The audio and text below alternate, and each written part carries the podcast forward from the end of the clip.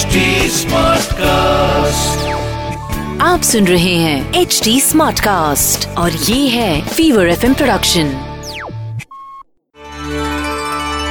माँ दुर्गा के छठवें स्वरूप का नाम कात्यायनी है।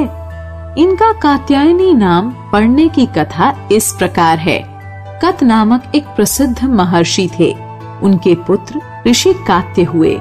इन्हीं कात्य के गोत्र में विश्व प्रसिद्ध महर्षि कात्यायन उत्पन्न हुए थे।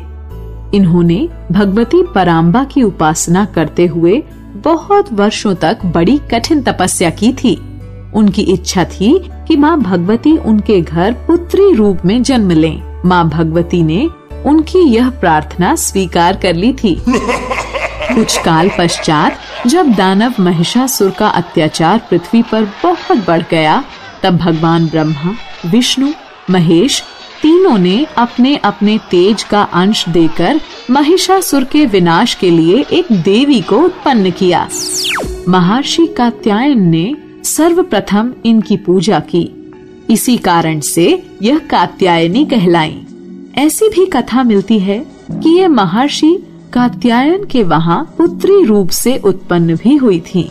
आश्विन कृष्ण चतुर्दशी को जन्म लेकर शुक्ल सप्तमी, अष्टमी तथा नवमी तक तीन दिन इन्होंने कात्यायन ऋषि की पूजा ग्रहण कर दशमी को महिषासुर का वध किया था।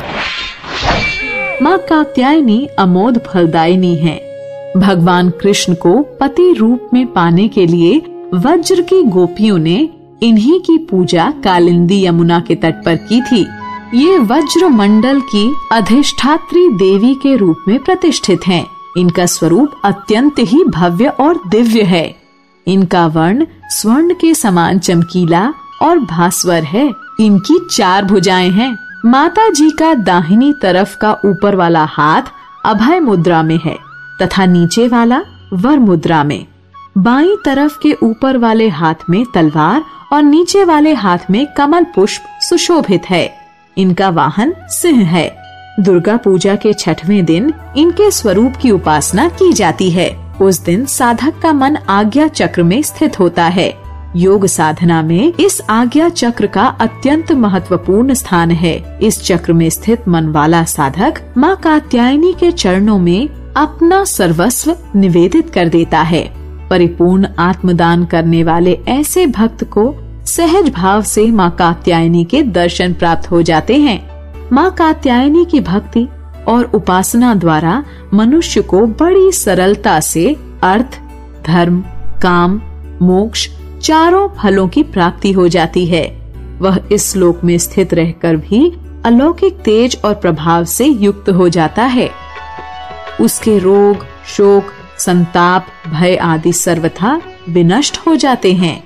जन्म जन्मांतर के पापों को विनष्ट करने के लिए माँ की उपासना से अधिक सुगम और सरल मार्ग दूसरा नहीं है। इनका उपासक निरंतर इनके सानिध्य में रहकर परम पद का अधिकारी बन जाता है। अतः हमें सर्वतो भावेन माँ के शरणागत होकर उनकी पूजा उपासना के लिए तत्पर होना चाहिए।